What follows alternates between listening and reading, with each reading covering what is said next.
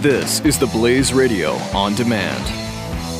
The founder of this company 10 years ago was trying to sell his house and went through real estate agent after real estate agent, and they were all talking a great game. And this guy who is selling his house, the founder of this, uh, this company, he's, you know, he's kind of an important guy and kind of, you know, should get the best treatment. And he said to his wife, if this is what it's like for us, how do people who have no clout ever get around this? So he started a company and it went into business, I think, three years ago. Their deal is their word is their bond, and they are just like you. Now, how can I say that? Because I'm the founder of the company. We have a thousand agents across the country, and they are people that listen to this show. And so when you go through Real Estate Agents I Trust, it's sent to somebody who already, you already know their sensibilities. They already are cut from exactly the same cloth. There's got to be a better way. There is. Real Estate Agents I RealestateAgentsITrust.com.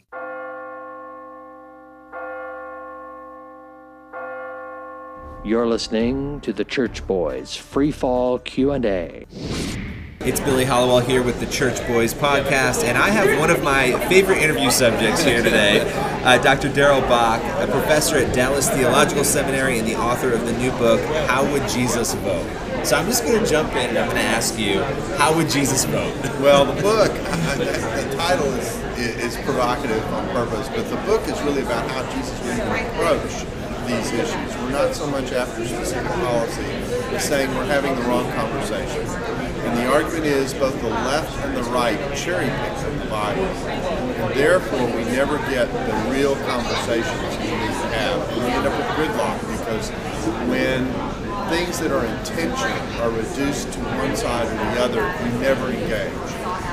And so the point of the book is to go through issue after issue after laying the groundwork about how our nation is structured. Issue after issue showing how this cherry picking, picking principle works and how it gets in the way of the real political discussions we need. And the result is gridlock because people begin and we have, in effect, tribalism going on in our politics right now yeah, how do you solve a problem if you can't get people to come together to, to discuss it? They're exactly only discussing right. it with themselves. That's exactly right. And they're or they're they're so planning themselves on the truth of one concern that they have they're completely ignoring the reality of another concern that's out there that's also legitimate. And so that's the goal of the book. Now there are a handful of issues that I say don't work that way. I go through about oh, eight to ten issues uh, one at a time, and the bulk of them do have this cherry picking thing uh, and then a few of them don't. Um, I, so, with, like abortion, how is that an issue that, that, That's one that's not so much debated. Right. In other words, the Bible's very clear about the sacredness of life and the effort to protect life. So then the but what I do in the chapter is to discuss the nature of the medical evidence about when life begins and argue that even where we've set the parameters for allowing abortion go beyond where, where even that consensus is. And so I raise questions about what that means ethically for the way we handle abortion. Well, yeah, it's interesting because polling consistently seems to show that Americans don't want abortion to be illegal. They want it to be legal. When you ask people what they right, think, right. but that most Americans want restrictions on abortion. That's right. You know, so that's always been fascinating to me because I think when you look at it, you probably bring a lot more people alongside. A lot of pro-choice people would be okay with some pro-life policies you know, that would restrict a little. Yeah, I think it depends on how strongly pro pro life they are, but but still, the point is is that is that where we are is not where we need to be. And and some of the point of the book is is that we have to realize we live in a country with different worldviews, different approaches. It's designed to be that way. We're designed to function as a pluralistic community. So how do you function as a pluralistic community with different worldviews? When you advocate in the public square, you do the best that you can for the cause that you have. But if you lose a vote, you need to learn how to lose well. You know, you continue your advocacy, but you got to learn how to lose well. And so the book is dealing with all those corporate dynamics. It opens with a picture of a car, saying a car is a wonderful thing to have, but if you're on the highway, 500,000 of your closest friends going in the same direction, the car can't do what it's designed to do. It's in gridlock. And so, and I said, in our politics is kind of the same way when you look at how things have been the last decade, you know, the last 20 years, last two decades. Is this getting worse, this dynamic? Has the gridlock always been there? How do you. I think it's getting worse. There used to be pretty solid negotiation that take place between the parties. There are some very famous stories of old, very positive relationships that people had with one another. Uh, Everett Dirksen back at the time of Johnson and John Kennedy. And so there are there are these relationships that exist that, that, that help people to talk their way through issues. We've lost that now. We, in the pursuit of kind of ideological purity on both sides, we've stopped talking to one another. And with the large amount of money that's involved in our politics, and special interest in politicians of a whole in order to get raise the money to get reelected, those dynamics have really um, damaged our political process in many ways. Yeah, yeah. It seems like people are, and that's always a fascinating discussion too. You get into like campaign finance and how people, but it is very true that people are controlling candidates by the money they're giving to them. And another aspect is what what uh, Juan Williams calls narrowcasting. In other words, broadcasting a particular niche so that all a person hears is their side of the story, and they never are open to or hear the different angles that are involved.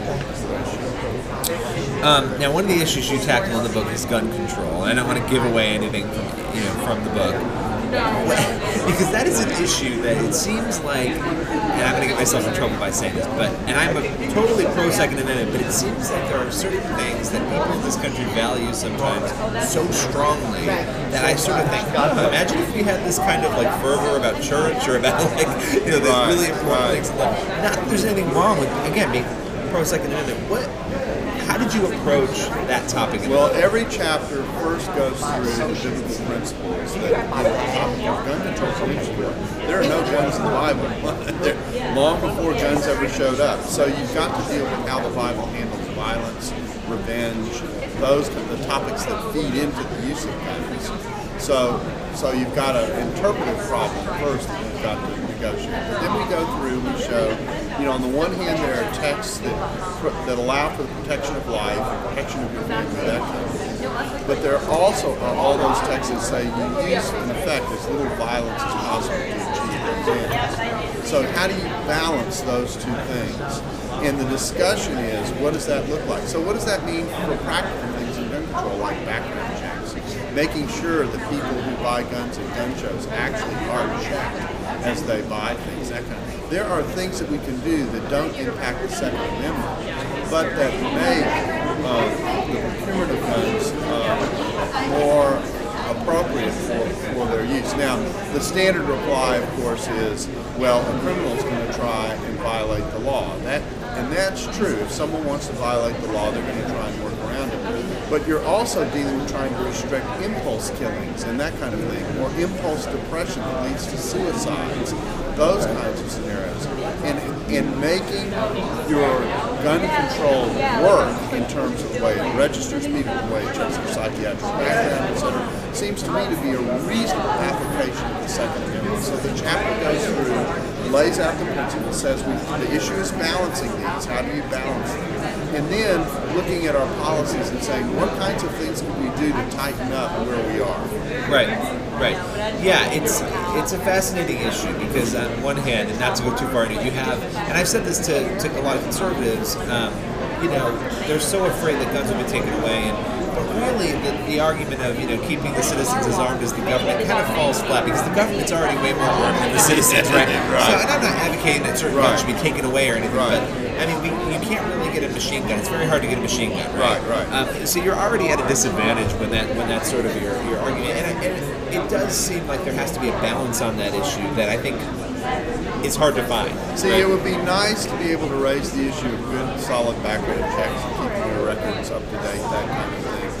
Uh, and, and not have, well, you're going to take the Second Amendment Right. away argument come back to you because that's not what's on the table. Right, right, right, right. And, and, and so, it, and so, each chapter in the book kind of goes through this kind of discussion. I mean, we cover healthcare, we cover immigration, we cover education, the education in light of a globalized world, war and peace.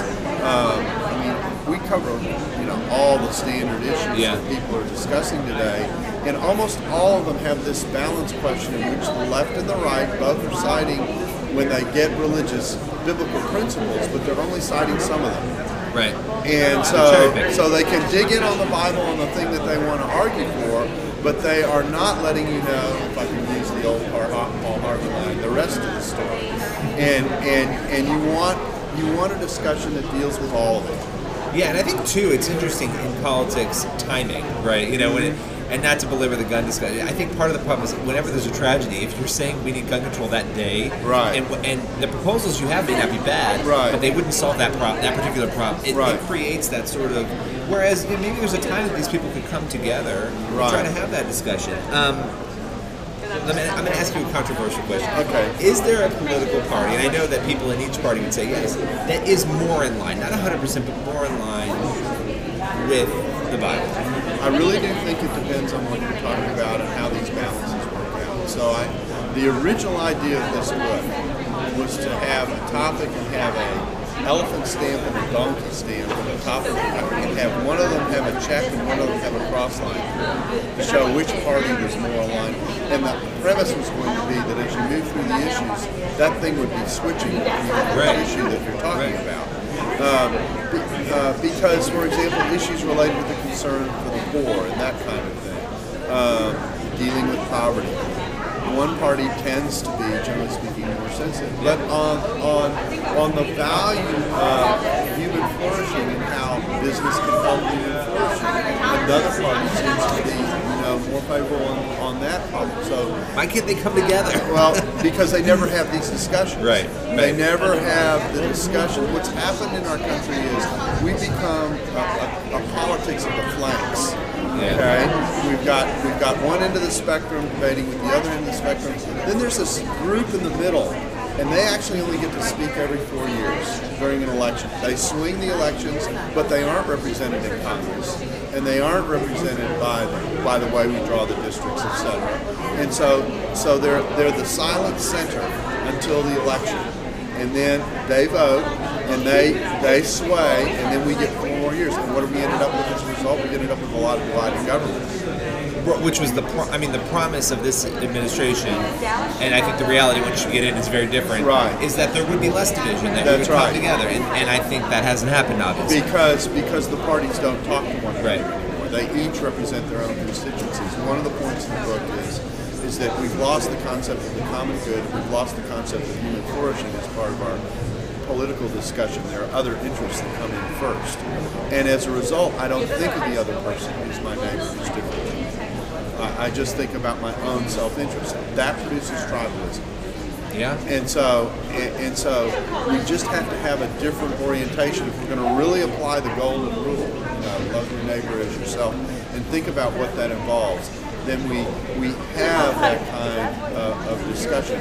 And the book also discusses how to maintain your convictions in the midst of that. This is not compromise for the mere compromise sake. This no, this we're talking about genuine engagement but we're also talking about an engagement that recognizes that on this point, there's not a huge principle involved. Maybe there's a way to come together. And I mean, this is a time in which I think a lot of Christians in particular feel nervous. They feel kind of pushed into a corner. I mean, there's there's a cultural tide that, that That's has right. come in, and there are, are changes that have been made. And I think, you know, people paying attention aren't surprised by that, maybe, but I think a lot of Americans are because they're busy and they haven't maybe paid attention to that. How, how do you process that as a Christian? Well, I think that there's a whole tonal thing. This is actually be a whole other discussion, which is that we've been engaged in decades of cultural war. All that's done is push the sides away from each other. I do a talk in which I talk about, I, it's called my heart transplant message on cultural patriotism. So I want to take the heart of a cultural warrior, I want to turn it into the heart of an ambassador. That actually, if you look at the scripture, the way in which we engage in culture is, is as ambassadors for the kingdom. How does an ambassador interact with the country that he's sent to, even if it's a hostile country? Um, how do you how do you how do you negotiate that space? It's different than thinking about cultural cultural war. Our our war is against spiritual forces, but our task is almost like a Delta rescue operation, which you're trying to and rescue people out of the clutches and the hands of someone else. How do you do that well? When you don't do it with the kind of anger and only confrontation. That's a great point. Do you think, and maybe this is just crazy, but I've often wondered with with the right kind of having this culture war and, the Uh-huh. Christian right having this culture war. Now that's kind of subsided now, and they're in the corner, right? And it's actually, in my mind, sort of led the left to have their own culture war. That's correct. They're the pushing back. Culture war. You get what you pay for. Right. Yeah. So one culture war sparked another culture That's war, right. and now it, the first one was winning for a while, but now the second one is really winning Yeah. big. Um, and there isn't that negotiation and discussion going on. If you don't agree with gay marriage, you're a bigot, and we're Right. gonna make sure you shut your mouth. Right. Now, but but beforehand, it was a little bit the other side of you know, Yeah. we're not, we're not going to talk about Well, the issue. great irony is, is that the very thing that the, that the gay community accused Christians of doing in terms of shutting them down, in terms of access dialogue, the right to speak, et cetera, et cetera, is now what's coming from the other end now Right. that they have the power, which shows that humans are the same. you Right, know. one Regardless of whatever other. side of the debate Right. you're on, they tend to react to power the same way. And the question is, can we have a society in which people's consciences are conscious, in which we do have discussion, but I don't force you to bake a cake you don't want to Right, bake. right. You know, uh, This doesn't seem kind of thing. complicated. Yeah, especially when you can go down the street and get a perfectly nice cake. You know, so um, that kind of thing. Is there a way to civilly disagree with one another uh, in the midst of having these differences? And then the call of people in the church is not so much to change the public space, but to invite people into sacred space because when they're invited into that sacred space, that's when they're thinking may be impacting the change. You know, good legislation without hearts is a little bit of a futile exercise. Uh, I tell people, if you want to know what good legislation without hearts looks like, read your Old Testament. That's why we got a new covenant. And so, uh, uh, you know, and, and so people think politics can do too much. When in fact, all politics can do is it, impacts the environment. It's significant. It impacts the circumstances and the environment that I live in. But without changed hearts, laws mean very little. So my final uh, question for you: What are you hoping? You touched on some of this, but what are you hoping that readers take away? What's the central takeaway of the book? There are two takeaways. One is I want people to think through how they engage in political discourse and do a better job of listening to the other side. The second thing that I want to do is, is to change the way we talk, to think about what actually should feed into the discussion of this issue. Some pursuit of common good and some pursuit of the issues of human flourishing need to need to be a part of the impact of what we do. If we do that, we can have a different kind of conversation. I think it'll be a better conversation, and then I think we have a chance at actually getting some legislation accomplished so that we can function. Listen, I appreciate you uh, coming on this show today. My pleasure as always.